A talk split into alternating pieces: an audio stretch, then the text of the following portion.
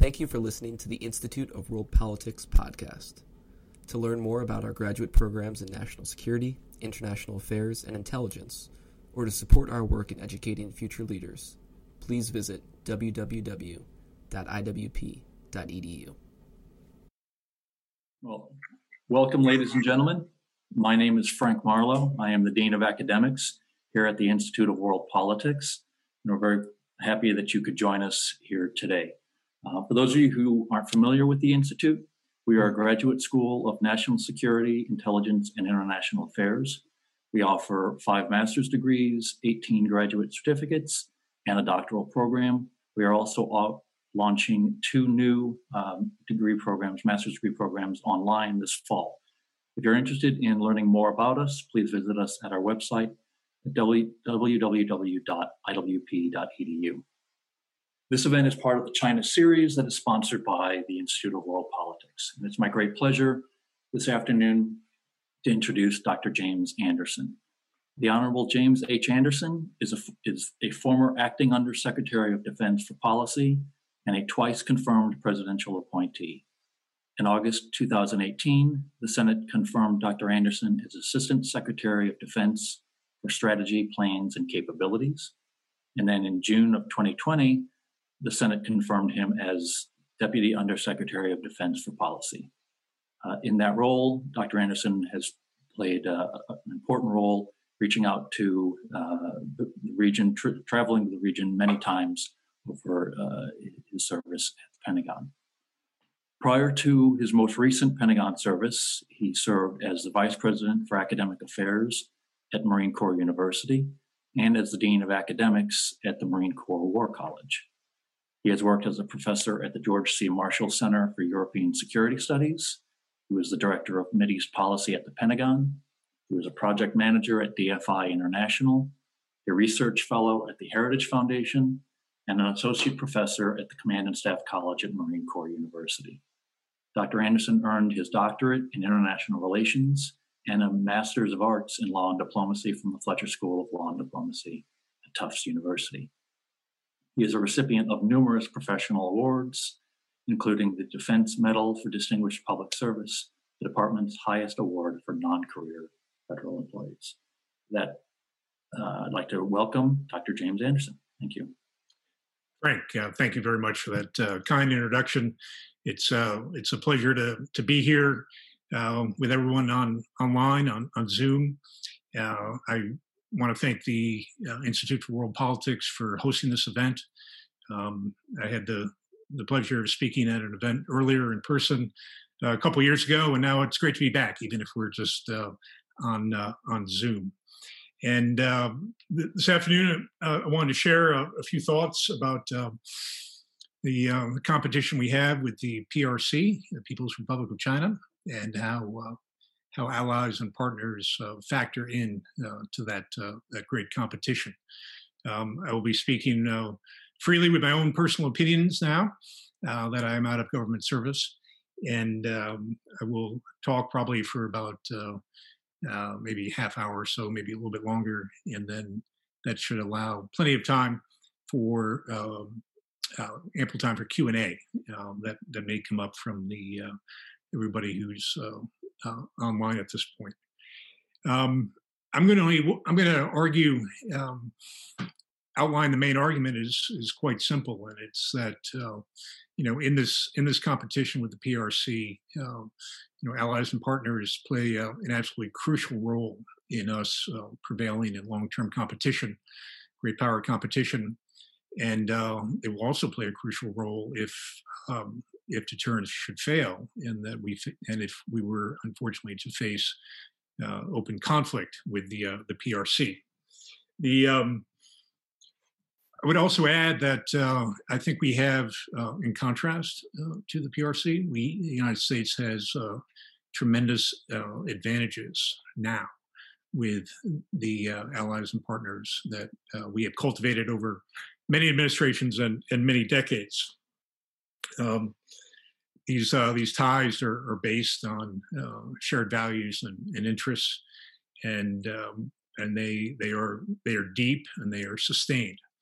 Um, now, all that said, uh, they also require uh, maintenance. Um, kind of, if you think of a, a gar- a gardening analogy, right? Uh, alliances are kind of like that. They they need to need some watering, some tender loving care um, to make sure that they are as uh, robust as as possible. Um, they are a um, necessary, uh, though not sufficient, condition for success uh, with respect to uh, our competition with the uh, the PRC. Uh, it is one one big factor. There are other variables, some of which are certainly outside of our our control. Um, maybe not outside of our influence, but outside of our control. So and, and then I would also add, uh, and I will argue that um, uh, as strong as these relationships are now, um, these alliances and partnerships, um, they can be stronger still uh, in the uh, in the months and the years ahead. Uh, the United States needs to think uh, creatively about how to to deepen them even even further.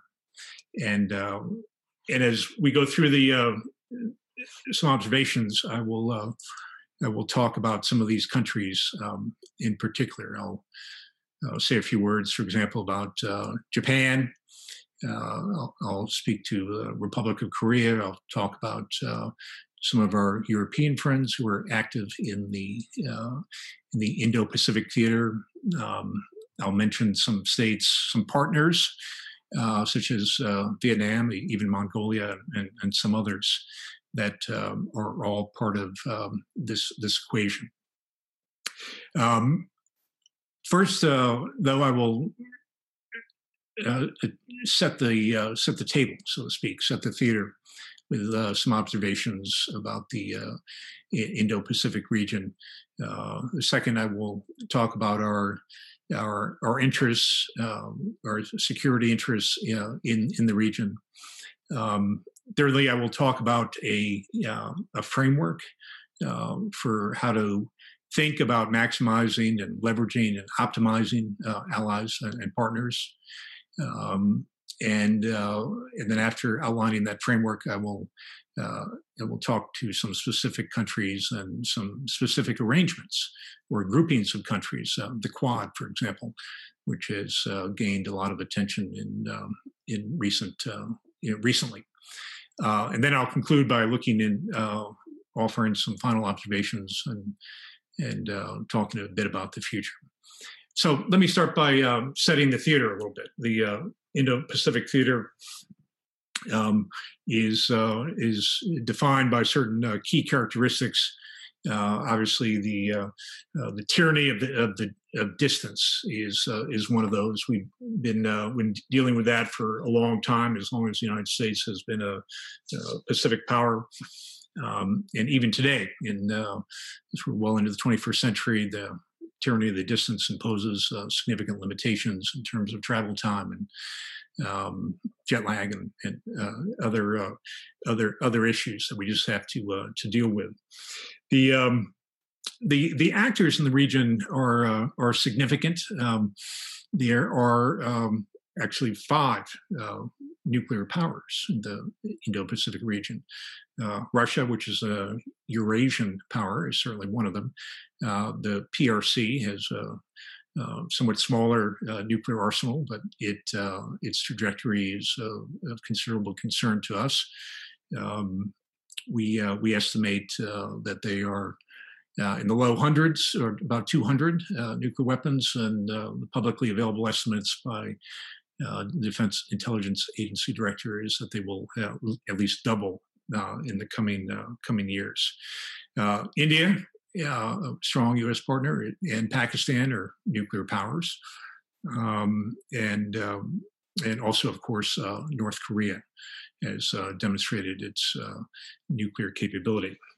Um, in addition to the vast distances and the presence of uh, nuclear powers, um, there are uh, a variety of uh, territorial disputes that uh, have not been settled that are ongoing, and those include, for example, the some of the northern islands, Japan, with respect to, to Russia, uh, certainly the Senkakus with respect to uh, Japan and the PRC. Um, we have been reminded recently, in fact, this this past summer, about the uh, long, long and enduring border disputes between the PRC and uh, India. Uh, they go all back to 1962 and the border conflict they had then. They've been uh, flared anew at times, and, and certainly did so uh, this past uh, past summer. also, also a, a, characteristic of the of, of the region. Um, China is uh, has become a you know a, a, main player uh, or main concern in the era of uh, uh strategic competition. Um, their uh, their growth rate has been uh, remarkable for for decades. They have lifted hundreds of millions of people, Chinese, out of poverty, which is a good thing.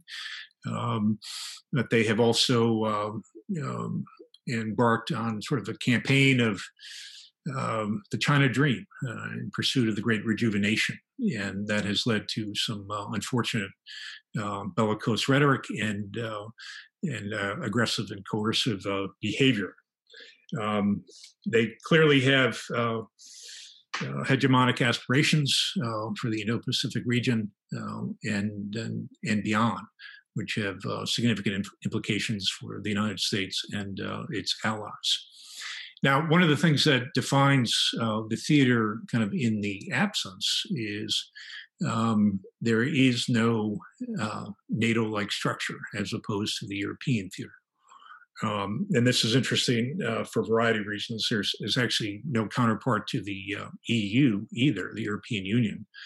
Uh, which has its own defense and foreign policy initiatives. There is uh, the Association of Southeast Asian Nations, uh, ASEAN, um, and there are other other groupings. Um, there was historically uh, SEATO, uh, the Southeast Asian Treaty Organization, which uh, existed from the sort of mid 1950s, uh, pursuant to our, our, concerns about the spread of communism in Southeast Asia.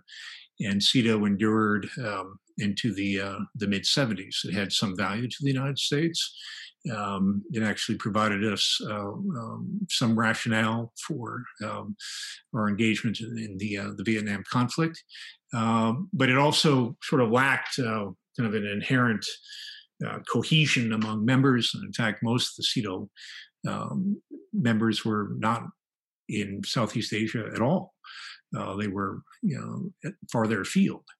Um, there were a couple. There was Thailand, for example, was uh, was a member. Um, but there is no SEATO now. There's no NATO-like structure in uh, Indo-Pacific, but um, um, there is some uh, kind of preliminary talk of, of, maybe there should be in the future. We can uh, we can talk about that more if there are perhaps some questions on, on that. Um, there is a uh, also a, kind of the ever-present um, legacy of conflict. Um, that uh, defines the uh, Indo-Pacific region. That you know, we we have uh, going back to Imperial Japan, uh, strong memories, living memories still uh, of that. Uh, there's certainly U.S. conflict in in Korea from 50 to 53, and the enduring legacy there. as well as our inv- involvement in in Vietnam, um, from the early 60s up until uh, the fall of Saigon in, uh, in 1975.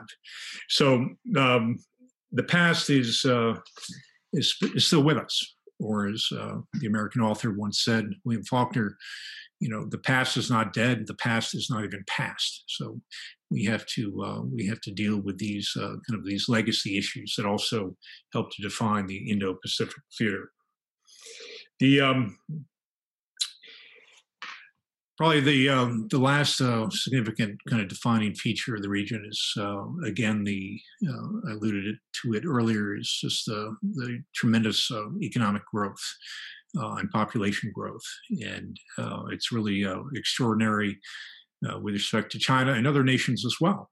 obviously, obviously, countries like South Korea and, and Japan and um, have uh, and, and, now Vietnam and Indonesia and, certainly Taiwan uh, have all contributed to this um, remarkable um, burgeoning uh, economic ties, uh, which uh, which leads us directly to some of our interests as from the United States perspective with respect to the Indo-Pacific region. Um, we are we are a Pacific nation. Um, we are an Indo-Pacific nation, um, and we have uh, clear uh, economic interests in the region, and that also means that um, we have a, a, clear interest in uh, access, um, in freedom of navigation, in maritime uh, the ability to uh, access the region and keep maritime channels uh, of trade uh, open. Uh, and these are these are sort of core core interests that the United States has. Um, we have um, a variety of, of treaty partners, uh, defense alliances. We actually have those with um, uh, with the government of Japan, the Republic of South Korea, uh, with the Philippines, with Thailand, um, and also with uh, with uh, with Australia.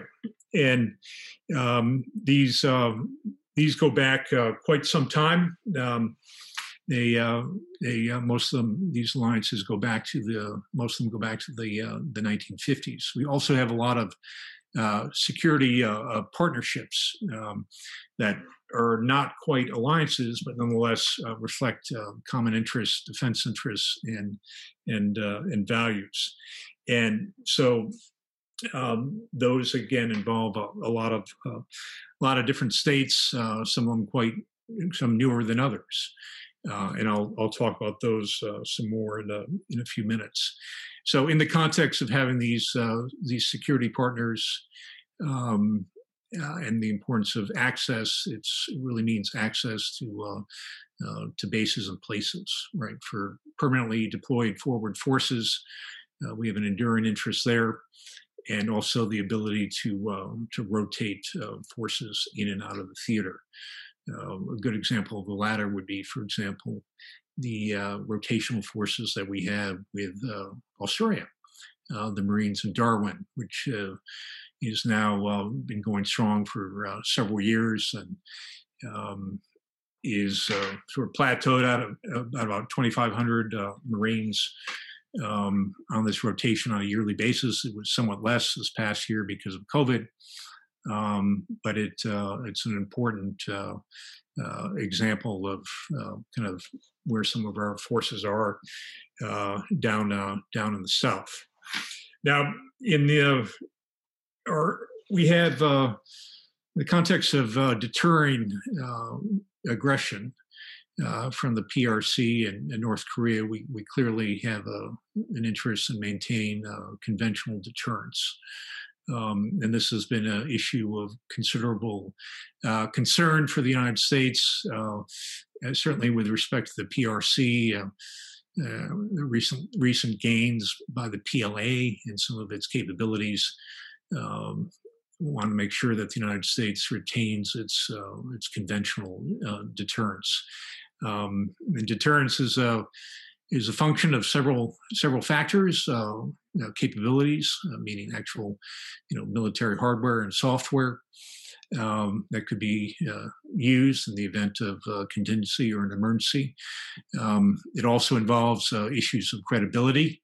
Uh, more in the psychological realm that are would be competitors know must know that we are, are serious about depend, defending our our treaty allies and our interests uh, for deterrence to uh, be sustained and to work. Um, and in addition to the capability and the credibility, capability and credibility, there's also a, kind of a communications element as well, um, where they need to know kind of our thinking and we need to know their thinking. Um, and uh, without that sort of understanding, that mutual communication, um, communication or deterrence, conventional deterrence, can can also fail quite uh, quite terribly. Um, clearly, uh, I'd be remiss uh, if I didn't mention uh, North Korea as a uh, security concern, and we have an interest in the complete, irrevocable, and transparent denuclearization of the peninsula. uh, by by North Korea. And uh, in this, we uh, we share an interest uh, with the PRC, and one would hope as time goes by that there could be more efforts, pressure by Beijing on Pyongyang um, in in this regard. Um, I would uh, I would also note, uh, by way of passing, that with respect to the uh, uh the PRC, uh, does not have anything like what the United States has in terms of allies and partners. In fact, it has one formal uh, um, alliance, defense alliance, and that is with North Korea, and goes back uh, a treaty going back to uh, 1960. Uh, PRC does have some uh, some friends, um, some longstanding friends, and, in countries that it has good relations with, or in some cases improving relations. Um, but certainly nothing in terms of the scale and the depth and the uh, the breadth of uh, alliances that the United States has. Okay, so having uh, kind of looked at the theater and uh, or, and covered uh, some of the uh, the alliances um, or enduring interests that the United States has in the Indo-Pacific region. Um, let me talk a little bit about uh, a framework for thinking about allies and partners. And I think it's uh, framework is can be can be useful uh, because they help kind of clarify our thinking. They can help to prioritize, and they can help us to make um, sort of sense of uh, a lot of different uh, questions and and, uh, and, and and activities that are ongoing. So the first point is in the context of um, defense cooperation. Um, the scale uh, of activities that we engage with allies and partners um, in the Indo-Pacific region and, and, frankly elsewhere around the world is uh, is vast. Uh, uh it, it, involves an extraordinary range of, of activities, um, and let me just mention uh, a few of them. Um, certainly, uh, key leader engagements, uh, sometimes called KLEs for short, is uh, is crucially important. Uh, whereby we go there, senior leaders uh, they come here, uh, we um, meet face to face or Zoom in the time of COVID. Uh, a constant maintenance, ongoing dialogue, sharing of common concerns and common sight picture, um, and this is uh, this happens with DoD officials, with State Department officials, with NSC officials. Um, it's uh, it's it's part of the uh, uh ongoing um, toolkit that we have. Uh, we also have certainly foreign military sales um, to the the tune of about 55 billion a year globally. That is, we have uh, a lot of uh, military sales in the Indo-Pacific region. Uh, that's another key part of the um, the framework. Um, we also uh, we, we, exercise and we experiment with uh, with allies. Uh, you know, for example, in in Thailand, we've been doing Cobra Gold exercises on an annual basis for for decades. Um, and in a similar vein, we we actually have hundreds of exercise. Uh, most of them are sort of small scale, but uh, others uh, quite large. Uh, not only Cobra Gold, but uh, certainly on the uh, the Korean Peninsula with the Republic of Korea, we exercise all the time with the government of Japan, the self defense forces. Um, and this is this is really important for keeping our forces ready and promoting um, uh, interoperability among uh, like like-minded uh, countries.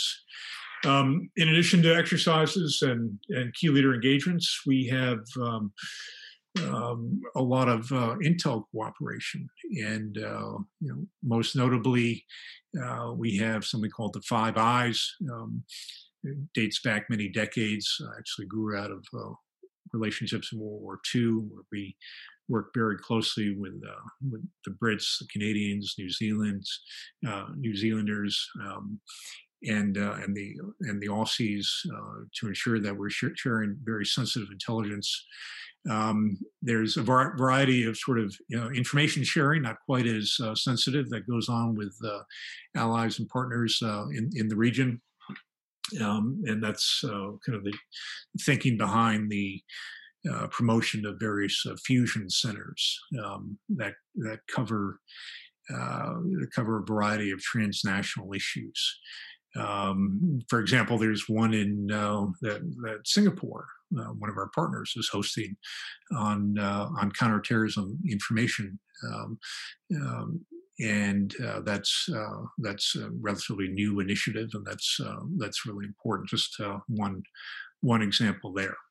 Um, in addition to information sharing, there's also um, a lot of uh, building partnership capacity, uh, so-called Section 333 activities under under Title 10 um, that uh, cover uh, things like maritime domain awareness and uh, and and, and training and, and exercises and, and, all the rest. Uh, also vitally important. And in somewhat of a longer time horizon, um, there's uh, international professional military education, uh, IPME, um, whereby you know a lot of uh, a number of these uh, countries in the Indo-Pacific region uh, send their students to our professional military institutions, both command and staff colleges and war colleges at Maxwell and uh, Leavenworth and Newport and Quantico and National Defense University. there's even a Vietnamese cadet at the uh, Air Force Academy. Will be the first uh, Vietnamese uh, student to graduate from there in the year uh, 2024. Um, and this is uh, this is also very important for uh, building relationships over time and in awareness. And it's something that that the PRC is has been watching and and they are trying to sort of emulate in some ways with some uh, professional military education courses of their own.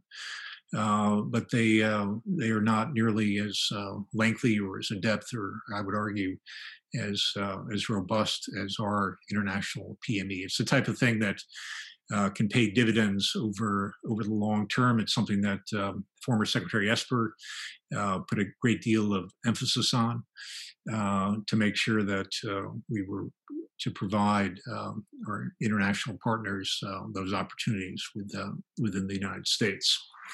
Um, there's also something called uh, MISO, uh, Military Information Support Operations, that are done in peacetime. Um, that's another uh, part of the uh, the toolkit, and uh, we work on certain narratives, and you know we we coordinate with uh, with uh, some of our allies and, and partners on uh, these sort of diplomatic information efforts in in that competitive space. So, in this context, um, so many activities that cut across uh, allies and partners. Um, and one of the things that uh, I was involved with in my previous capacity was uh, trying to um, sort of synchronize and sort of harmonize and prioritize uh, these activities in, in a way that uh, really helped to um, to maximize our leverage. And in that context, um, that's where the department came out uh, last fall with the the guidance for the development of allies and uh, and partners, the so-called GDAP, the GDAP, uh, which was a document that looked at all these activities and uh, really articulated some uh, some preferences and, and, and some priorities from a policy perspective. Uh, again, to sort of harmonize and, and synchronize. Uh, let, let, me give you one example why that, why that can be important. So going back to uh, the uh, KLEs, the key leader engagements, uh, as, as mentioned, we send hundreds, um, uh, thousands of, of, of, key leaders engagements every year to all these countries, and sometimes um, it can you know you know create a form of uh, whiplash for some of our friends and allies if they have uh, senior Americans going over to visit or in discussions, uh, and if the Americans are not sort of conveying similar messages. Um, you know, if a senior official from OSD, uh, Assistant Secretary of Defense for uh, for Asian Indo-Pacific, uh, goes over, and then he's followed by uh, Assistant Secretary of, of, the Army, or the Secretary of the Army, or somebody from the you know, the Joint Staff for a mill, mill talk. If the if if the talking points, the messages uh, are not the same, it can be very uh, very confusing. And so this is this um, this is really a challenge for uh, a nation such as the United States, again because of our many relationships and also simply just the size of our uh, defense establishment and our um, and the number of people we have engaging, it's important that we all sort of have the same sheet of music. Uh, and that, that really was uh, a big part of the emphasis behind the uh, development of the GDAP, which um, the de- department uh, finalized uh, last fall. And of course, the current administration will, you know, make its own assessment, and they'll they'll keep what they want to keep, and, uh, and they'll change what modify their their, what they want to modify in terms of you know how to approach allies and partners. But I would submit to you that there will be a great deal of uh, continuity on matters of policy. There certainly will be, and certainly have been in recent weeks, uh, sort of a change in in tone, shall we say? Uh, but a lot those uh, those core interests and those uh, those common uh, common approaches to allies and partners are are really something that uh, they're, they're, backed by a lot of uh, bipartisan consensus, um, and which manifests itself in again uh, increasing budget. For example, the uh, to uh, to deal with the uh, the growth of PLA activities, and as we become a, a, little bit more more focused on the activities or the capabilities that we want to develop, along with allies and partners in the Indo-Pacific region.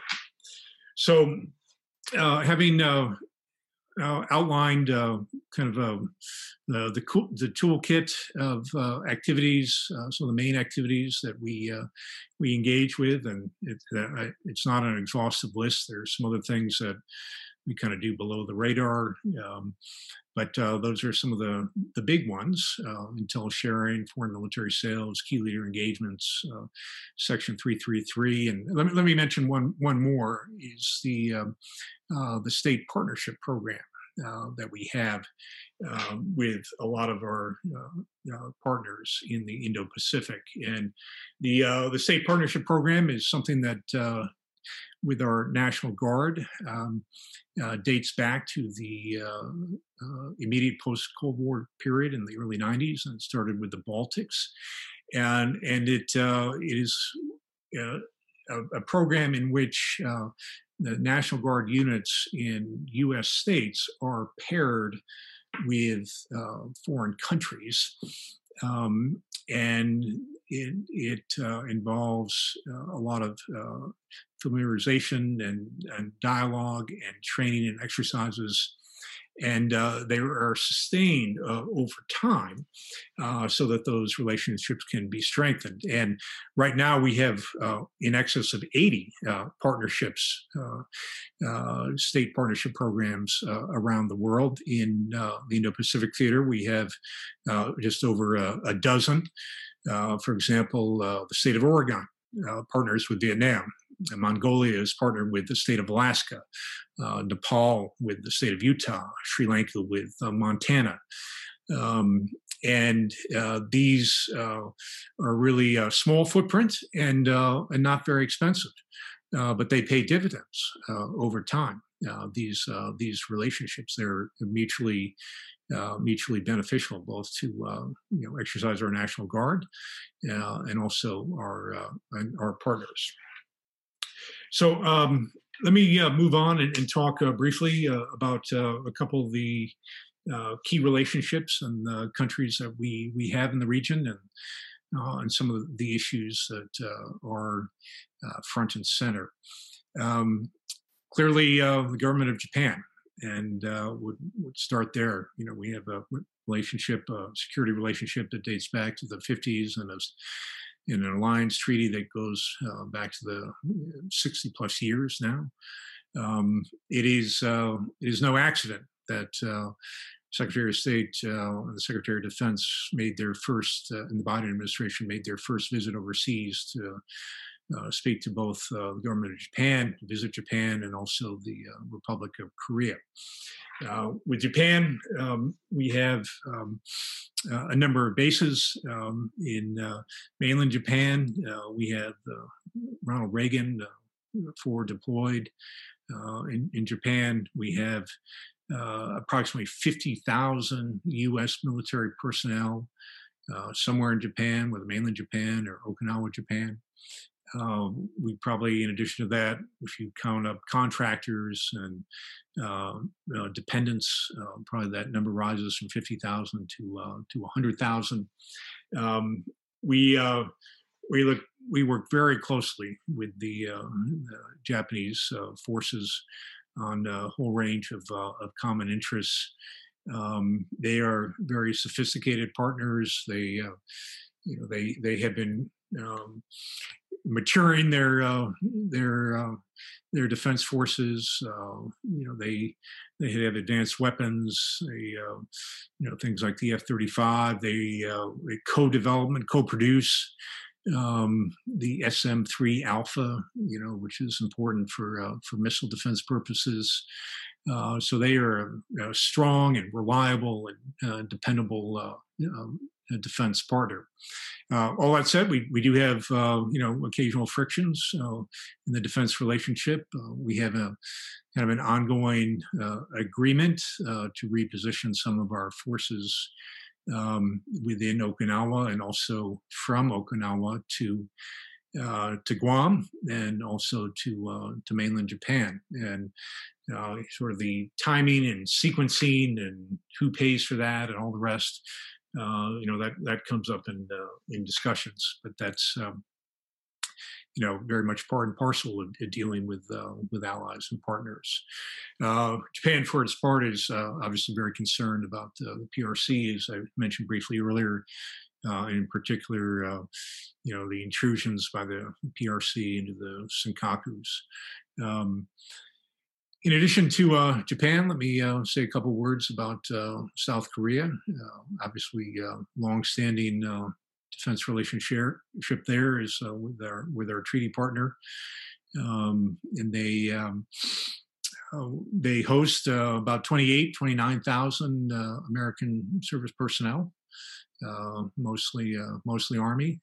they purchase a wide variety of uh, sophisticated American weapons to include the uh, F-35. Uh, they have missile defense capabilities. Um, uh, one of the uh, one of the big issues uh, over time is sort of the transfer of operational control of uh, um, South Korean forces uh, to South Korea, um, and uh, and that's uh, ongoing uh, discussions. We've had this sort of a complicated arrangement over many decades, going back to the UN, the United Nations command relationships.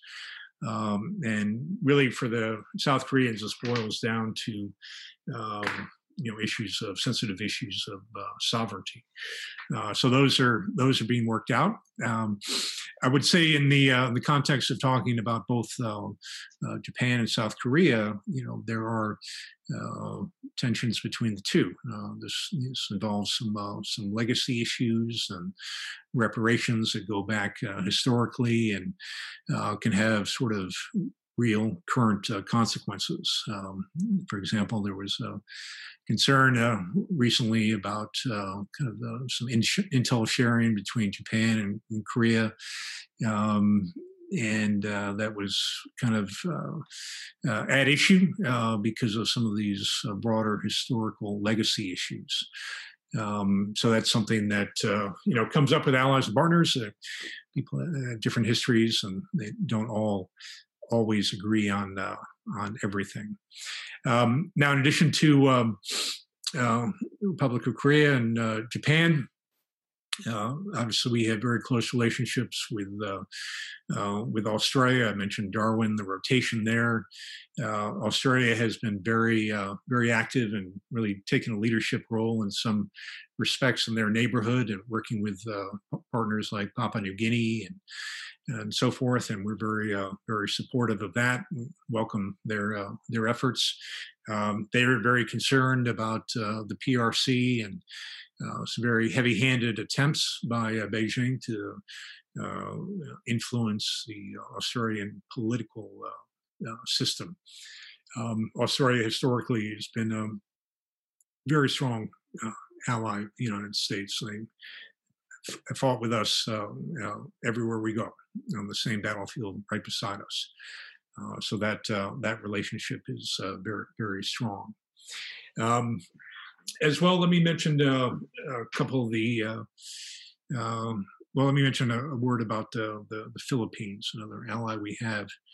Um, you know that that relationship has gone under an evolution over time um, post Cold War in the 1990s, uh, we uh, we withdrew from uh, Clark Air Base in Subic Bay in the Philippines, um, but we have maintained a very robust uh, defense re- relationship uh, with the PI, um, and that's anchored in uh, a lot of visits. It's also we've given them uh, a lot of support and training and advising in their uh, uh, counterterrorism efforts uh, over time, um, which uh, which they uh, continue to this day.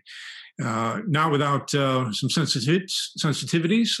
in just last year, for example, the um, Manila was thinking about terminating something called the Visiting Forces Agreement, uh, the VFA, uh, that uh, uh, that is that helps us sort of um, maintain a robust alliance. And uh, thankfully, after a lot of work, they agreed to suspend that termination um, and uh, and that that's a good news story. Um, but there, uh, you know, there are are concerns uh, uh about uh, you know the PI certainly has uh, a lot of concerns about Chinese PRC efforts to encroach on their region of the world.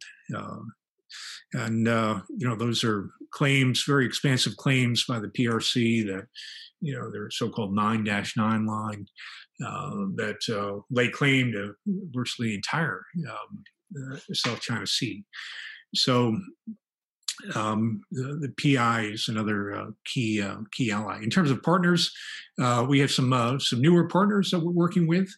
Um, in recent years, uh, certainly one of the more interesting cases is is is Vietnam. the United States recently celebrated uh, 25 years of uh, formal diplomatic relations in 2020. Um, and the defense relationship has uh, has grown and uh, matured in the last uh, few years uh, in easing and ending of the arms embargo. We uh, we now have some uh, some port visits, uh, uh still somewhat limited, but we have uh, uh, considerable um, key leader engagements. we provided Vietnam with a, a cutter. Um, we we do some limited limited training. Um, and they, this is something that uh, the, the, Vietnamese are very interested in, given that, uh, again, going back to PRC uh, PRC uh, claims in the region. Um, they uh, they look to us. Uh, they also have uh, uh, a history with the PRC going back to the the open conflict, the border conflict they had in 1979.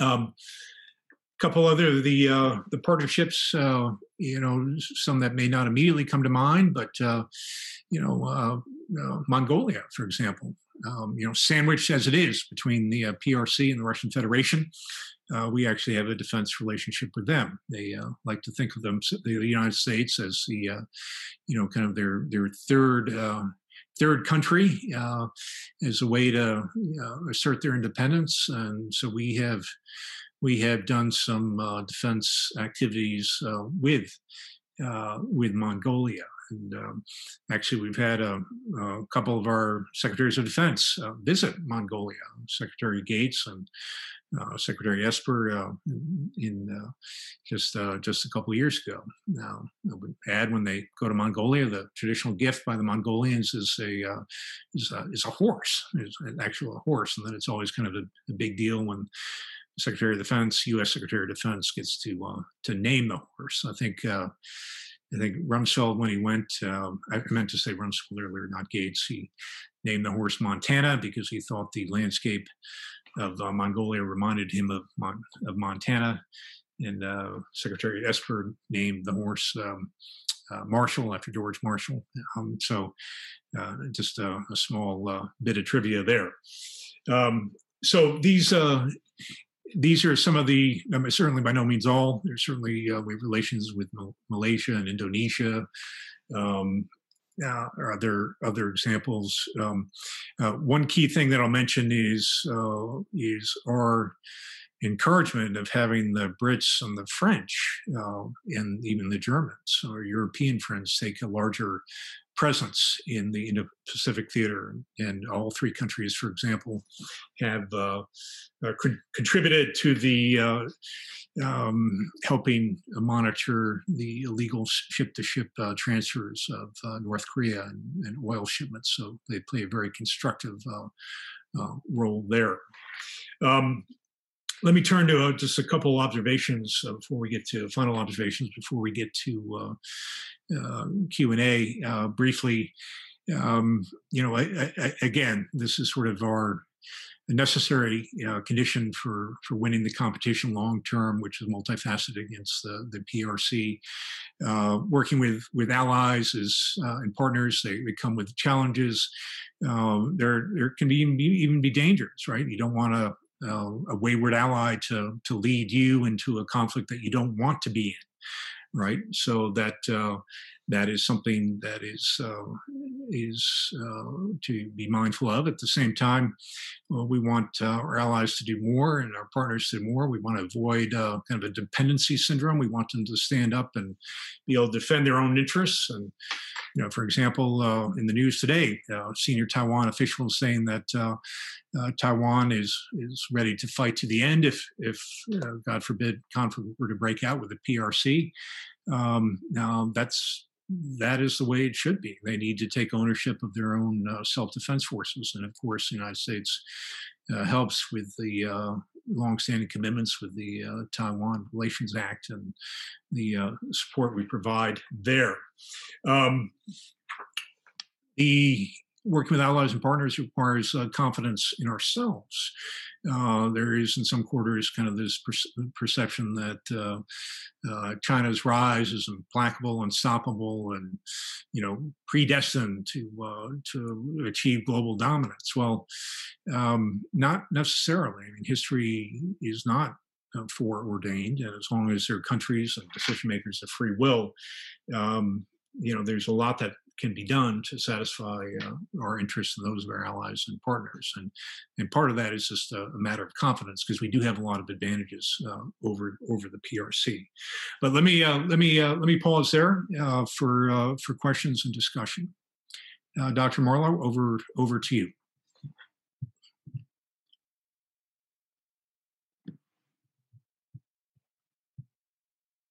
Frank, I can't hear you. There we go somehow. I must have clicked it twice.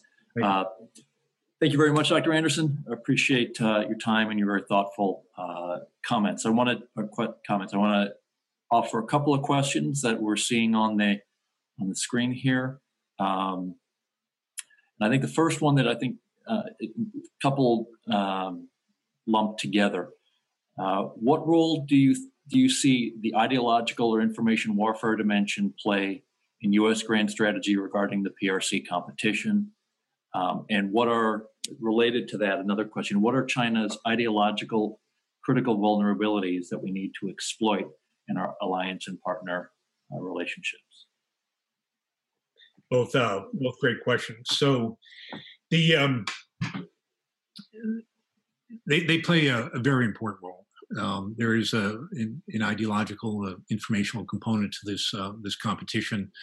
Um, it's something that, uh, frankly, uh, the U.S. government struggles struggles with, um, and uh, I'd say it's something that we kind of grapple with uh, the previous administration, but other administrations also also have challenges there, and it's it's challenging for a, a number of reasons. One is that uh, um, has to, frankly has to do with American culture. We are we are talkative people, um, and we're there are many voices, right? And uh, trying to uh, convey consistent uh, messaging uh, in the information sphere in a in a disciplined way is uh, is uh, can be a, a, tall challenge, and that uh, goes back to my earlier point about uh, key leader engagements and the importance of kind of having common themes and common messages when we talk with our allies and partners uh, about the the PRC. Um, there's a there's a real competition of uh, of narratives here. You know, you know the Washington consensus and the Beijing consensus. Um, I, I, think the the good news here is that there's a, a bit of an awakening, uh, not only uh, in the Indo-Pacific theater, but even more broadly in Latin America and Africa and elsewhere. That uh, you know dealings with the PRC come with a cost. Um, you know the, the bargain that the says PRC says you know uh, we will give you uh, money and, and infrastructure, but we must have your resources um, and and getting the money, you know, and, and the PRC does have uh, a lot of cash it can throw around, can be very attractive. But um, these uh, these countries that are making have made deals with the PRC uh, are beginning to realize that uh, you know it comes can come with a significant cost, to include, for example, a, a debt trap. So, to the extent that with our information efforts, uh, we can sort of draw attention to um, and amplify some of the heavy handedness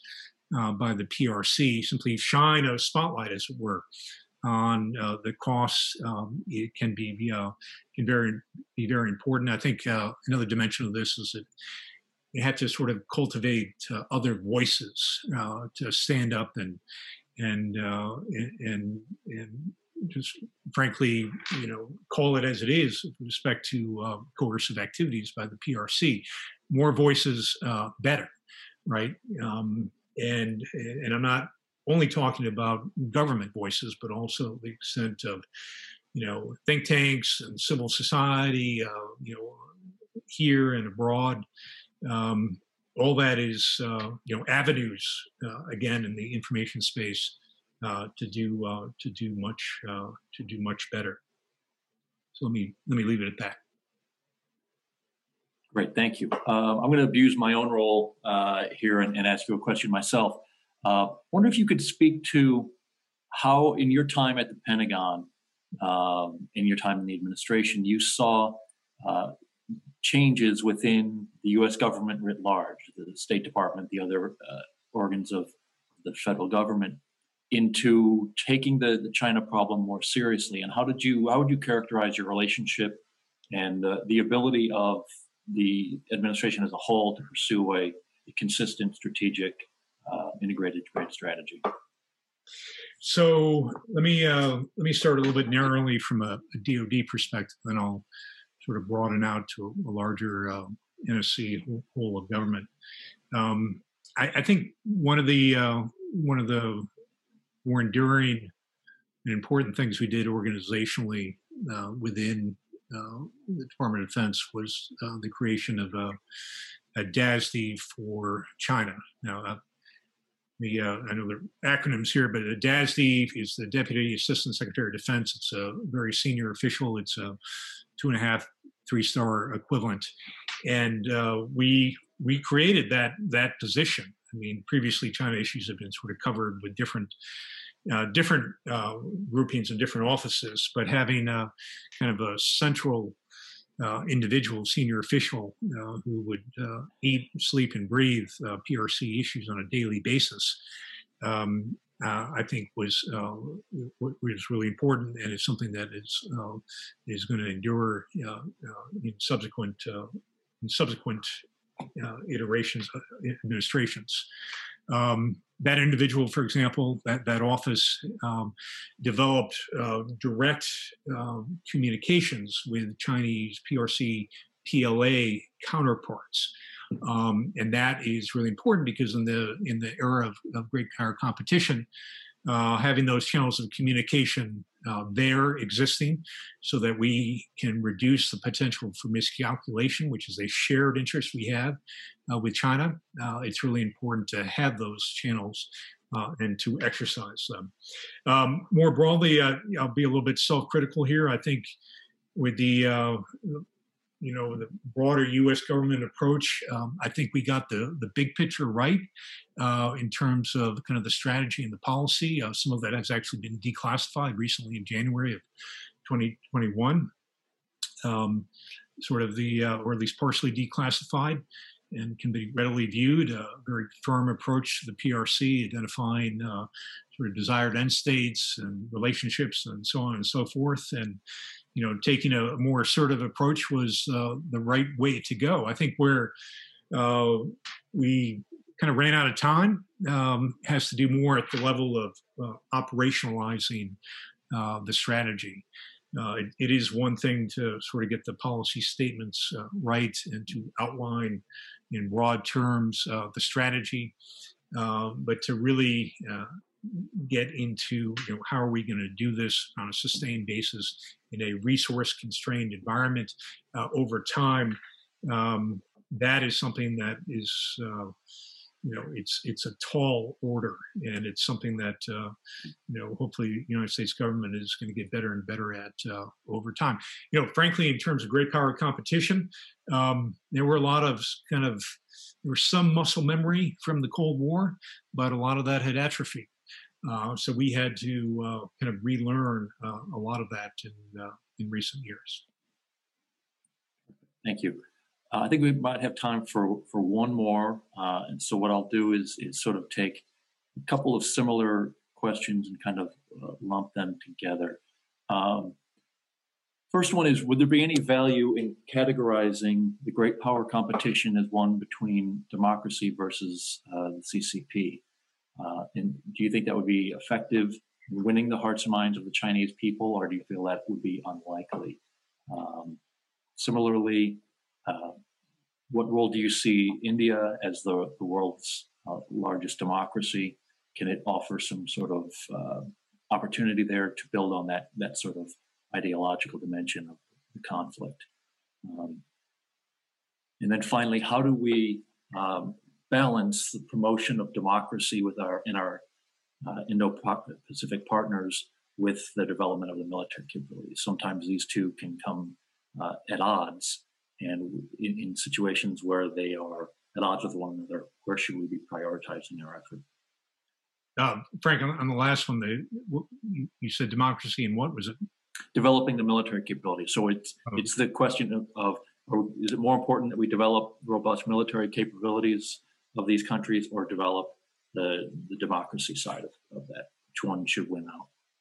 Okay, uh, thank you. Uh, I mean, ideally, on the last question, uh, we promote both, right? And uh, in, in, some cases, uh, we've seen over time that uh, you know we, we can do exactly that, and lot of the, a lot of these where we can at least assist uh, sovereign states in that direction. I mean, you look at the uh, uh, the promotion, uh, you know, in, in, South Korea and, and, Taiwan, for example, uh, over time, uh, you know, they moved from very authoritarian regimes into, you know, mature and, and prosperous democracies, and that's a positive trend. And the United States had a, a hand in that over time. Um, we, you know, we sometimes have to make hard choices in an imperfect world. Uh, I mentioned Vietnam earlier. Vietnam is not a democracy. Uh, Vietnam is politically a communist na- nation. Uh, but geopolitically, we do have a kind of a common interest uh, with respect to uh, you know, PRC uh, adventurism and, and, coercive efforts. Uh, so therefore, we are going to have a you know a calibrated defense relationship with them, and hope that over time they would get on a more democratic path. Uh, with respect to um, uh, India, is a you know fascinating fascinating development. Um, with respect to the strategic partnership, which I would say is probably uh, the most important part- partnership we have, is um, this really dates back to the um, uh, the 2000s. Uh, and uh, really began, uh, at least on the defense side, in earnest with the uh, the Bush administration, um, and then this was uh, certainly uh, continued and and helped along by the Obama administration and continued to mature um, with respect to uh, the the, the, Trump administration. And um, there's a lot of defense cooperation with uh, with New Delhi, and uh, because of that, there's uh, you know in in a time of crisis for New Delhi um, last summer uh, with respect to their line of actual control and the border dispute with uh, with the PRC, uh, we were able to help in some very tangible ways with their self defense efforts uh, to include uh, information sharing and, and, things like cold weather gear and tents and, uh, and, and assistance of that uh, of, of, that nature. Um, there also, you know, there's still some legacy issues with uh, with India. They had a long partnership uh, with the then Soviet Union and had a lot of equipment still to that day. And you know, there's some issues there. But you know, India's democratic maturation is is a big uh, plus. Um, and uh, it is something that is going to really uh, be a concern and uh, and should be a concern for the uh, the PRC in the fullness of time. Briefly on the last question, you know the the Chinese Communist Party is uh, one would hope over time would would moderate from within. I mean, I think there's some things that you know we can do kind of to model behavior and, and confidence in our own institutions and do things in the information space. Um, but ultimately, uh, I think we need uh, some humility in terms of the limits of what we can do, at least in the short term. There, um, again, I'm not saying we should shy away from the information space. It's just uh, kind of a, uh, make sure that we have eyes wide open and we don't want to sort of do things that would be in the near term anyway counterproductive it's uh, it is an ideological struggle there's a you know a different model and we have to be uh, assured of our own sort of confidence in our own system and um, and draw attention to the weaknesses and the shortcoming of the uh, PRC and their their uh, and their behavior. Um, and they have a lot of problems. Uh, I mean, beyond the defense sphere, in terms of pollution, in terms of the middle income trap uh, that they're going to have to face in the years ahead. So, uh, you know, we seek uh, we seek to prevail in the competition, and we don't believe that the competition necessarily needs to lead to conflict, but we need to be ready if, uh, in fact, it uh, it does so. So, I think we're probably about out of time, and let me let me leave it there. Okay. Well, uh, Dr. Anderson, thank you very much for your time today. Ladies and gentlemen, thank you for joining us. And be uh, check your email for future events. We hope to see you in another one very soon. Thanks. Frank, uh, thank you very much. Uh, really appreciate uh, IWP hosting and really uh, appreciate everybody on, online uh, listening in and also the uh, great great questions. have a, a, good evening or wherever you are, might be. Maybe it's good morning or good afternoon. Take care.